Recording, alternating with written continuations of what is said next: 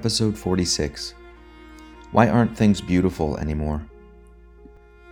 That might seem like an overgeneralization, and it is, but you need to keep the title short. What I mean is, why are things such as works of art, architecture of most buildings, including churches, but also office buildings and the like, public buildings, civic buildings, why are they, in general, on the whole, less beautiful than such buildings in the past? You might say, well, beauty is subjective, but I would say that's that's not true. It's an undeniable fact that when people go to Western Europe, they marvel at how beautiful the older buildings are. That's just a fact, and the contrast seen between the older buildings and the newer buildings is very stark and very obvious. People don't take pictures in front of new apartment buildings in Rome, they take pictures in front of and inside the beautiful churches. But even setting that aside, buildings nowadays are less beautiful also because beauty is not part of the intention anymore when we construct things, when we build things. Architects and builders, even of churches, don't aim for beauty as much anymore. So, taking that into account, of course, our buildings are uglier today than they have been in the past. But the question is, why is this so? What reason or reasons are there that, on the whole, buildings now are less durable, less beautiful, and even can be positively oppressive when we look at them?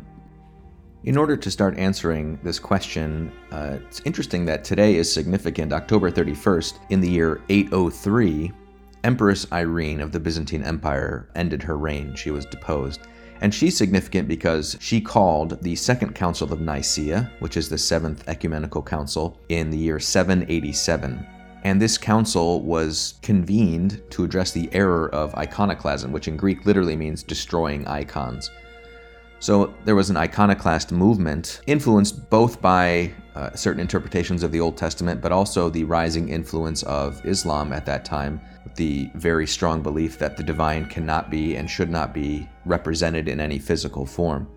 The teaching of the Church, however, expressed at that council should be pretty obvious, namely that the divine himself actually became visible to us in the incarnation, that God actually took on a visible form. So, of course, there's nothing wrong with representing the divinity in physical form. It's not idolatry because in the in the words of the council, when we venerate or pray before certain icons or images, we're not understanding by that act that we are worshiping or venerating the images themselves for themselves, but our veneration passes beyond the image to the model of the image, that is, to the real person whom we're honoring. So, of course, the divine can be represented in physical form because God Himself deigned to show Himself to us to our eyes. So the reality of the incarnation was responsible for the beauty of the churches. The wider theological and philosophical point that since we are body and soul, we use our senses to raise our minds to things that are heavenly, to things that are spiritual. We are not mere minds, we are not mere souls, we are not pure spirit, we are spirit in flesh, so that we use our senses to aid our ascent to things divine. This is something, again, that flows from the incarnation, but also Christ instituting the sacraments with visible signs, Christ instituting a visible church with a visible structure. Everything that Christ did, of course, he did in a way that is proper to or proportionate to our nature as body and soul creatures. Therefore, churches and artwork were made to reflect this fact. They were made in such a way that we might see the beauty of them and raise our minds to God in worship so once we deny any of the theological realities of Christ's incarnation, or even if we downplay it, or we reject the sacraments, or we reject the visible church, of course, all of these denials are going to lead to less beautiful surroundings. This kind of helps to explain why there are many churches which reject the visible church or reject the sacraments or reject the veneration of Christ's humanity represented in art why those churches are not beautiful and sometimes even very ugly. Even if in principle they don't deny the incarnation, it's downplayed to the extent that it doesn't really have an effect on worship. There's a denial of what the Second Council of Nicaea affirmed, namely that because of the incarnation, we not only can but ought to venerate representations of God because they lead us by their beauty to the reality itself. And I'm not only speaking about non Catholic uh, you know other Christian denominations. I'm speaking even within the Catholic Church itself. You can tell a lot about a particular parish by the way it looks. Now, this isn't a perfect uh, measure, but generally speaking, if a church has stronger roots in the tradition of the church, then it's usually going to be more beautiful, if not in its architecture, then at least in the uh, adornments inside, and in particular in the sanctuary, because it recognizes that we, we worship better when our minds are raised by beauty. Whereas if you have a parish which is of what we'd say a more liberal bent, then it's probably going to be very plain, uh, banal, lacking much decoration, because there is an implicit affirmation on the part of those who lead that particular parish that for some reason images are are crude and that we should be more spiritual. And of course the error they make is forgetting that we are not just pure spirits, but we are bodies also which use our senses. And as I said, it's kind of a downplaying or denial of the incarnation, which is a really big problem. So these are not two equal situations. I obviously think that it is more faithful to the teachings of Christ and his church to have a church which is beautiful and beautiful in the traditional sense. So, this kind of explains why churches nowadays are less beautiful. There are many more influences today which lead us to reject what the church has traditionally taught. You have modern culture in general is not one that is characterized by beauty. In fact, there is an intentional rejection of all that is considered traditionally beautiful. That's what most modern art is. It's an intentional rejection of classical norms of beauty. So you have that, of course, seeping into the Catholic consciousness. You also have the influence of Protestantism, which on the whole would reject the use of images, reject the use of, or reject the necessity of the traditional Catholic idea of liturgical beauty and liturgical worship involving many signs and symbols. So perhaps everything we've said so far explains why churches are less beautiful. But why is it that things in general, buildings in general, are less beautiful? Homes are less beautiful, public buildings are less beautiful. Well, I think it comes from actually two opposite errors, two opposite philosophical errors. The first one we've talked about before is materialism.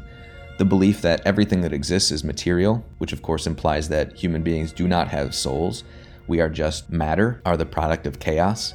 So, when that's the case, of course, you're not going to worry about beauty. Beauty is some transcendent thing. And if we reject all things that are transcendent or that transcend matter, of course, we're not going to pay attention to how our buildings look. We're just going to make them practical. So, when you hold materialism, you also hold pragmatism. Basically, that it's always function over form. Like, what's the point of wasting time or wasting energy or wasting material in making something beautiful or ornamenting it in any way when we are just meat bags walking around trying to accomplish certain things that help us survive or help us get more food or get more goods. So that's one problem. It's interesting, however, that the opposite problem also leads to the same result, namely, what I kind of touched on just a little bit ago the belief that we are just spirits or just paying attention to us as spirits, that thinking our body is some kind of unfortunate part of us. This is kind of the influence of Gnosticism that we talked about in a previous episode. The idea that our body is kind of bad and that material stuff is kind of bad, and really we are just souls or minds yearning to escape this, this world of matter. So, if that's your belief, then why, again, would you try and ornament material things? If matter is seen as some kind of unfortunate or fallen reality, then we just pay attention to our souls and our minds, thinking that that's the main part of us. We don't need to worry about the, the base, fleshy part. And that's again why you have buildings that are just made practical and therefore are usually pretty ugly. So, as an example of the first problem, materialism, which by the way also obviously entails atheism, you have Soviet architecture. Right? You go look at communist countries almost always their architecture is ugly, it's low, it's dark. There's no soaring vaulted ceilings like you'd find in a, Gothic cathedral. There's nothing that leads your eye upward because why would you look upward? Everything is here down on earth. Therefore, buildings are low. Even in situations where you have tall buildings, the reason is not make them tall so that our eyes are led upwards, it's make them tall so that we can cram more people in here. So that's the architecture you get with atheism and materialism. The kind of architecture, the kind of buildings that you get with the other Gnostic error that we are just souls and that matter is bad is like your whitewashed church. A church which also has low ceilings, It's made just for function. It's basically just blank and white inside. That also is a pretty ugly building. It's indistinguishable from like a gymnasium or any other, or like a cafeteria. So, both of these problems, when you misunderstand man, when you have a bad anthropology, when you don't understand man as body and soul, it's going to play out in your surroundings. So, with all this in mind, it's helpful to analyze our own surroundings and see what the prevailing philosophy about man and God and the world is. If you go to a big city, the only times you're going to see a beautiful building in the traditional sense, a building that really isn't, it's not just that it's, oh, that's a unique looking, it's interesting, but that it's actually beautiful. The only time you're going to find such buildings is in the older buildings, when the practical hadn't yet become the overarching principle that we live by, and that there was still some public Christianity, or that the nobility of human beings was still understood and taken for granted. Because keep in mind, even in ancient Greece, you know, in pre Christian times, you still had beautiful architecture, and that's because they had a good anthropology. They understood that there was nobility in man that we were body and soul, or that we transcended matter in some way. So if you don't believe man is noble or has inherent dignity, and you don't believe God exists, and you don't believe that anything other than matter exists, you're going to get cities that look like the cities we have now. So, yeah, philosophy and theology are important. They're not just obscure intellectual pursuits, they have real world consequences. So, if we want beautiful cities, if we want beautiful surroundings again, we need to go back to a traditional understanding of what human beings are, what the world is, what the world is for, what our purpose is, and who God is. Until we do that, you're going to still have these ugly and oppressive cities. It's not surprising that there's a correlation between living in such cities and having depression. Just like architecture can lead us up and make our hearts and our souls soar up to heaven, Likewise, an ugly building can really weigh on us, can make us feel dark, can make us feel heavy, can make us feel trapped, and that's certainly something that we don't want. So, a good anthropology, a good Christology, that is a proper understanding of Christ, an orthodox understanding of Christ, all of those lead to beautiful cities, beautiful surroundings. And I don't think you're going to find anyone argue with that if they're honest with themselves. Because again, anyone going to places where you still have beautiful cities in Western Europe in the older parts of the old world, no one flocks to the big cube apartment buildings. They all flock to the Gothic, beautiful churches ugliness, ugly architecture is unnatural. It's actually contrary to nature because it denies a part of what a human being is. It either denies our bodies or denies our souls. In order to have surroundings that are fitting to what we are as body and soul, we need to relearn a proper philosophy and theology, proper anthropology. We need to know who we are, made in the image of God, and who Christ is, God incarnate.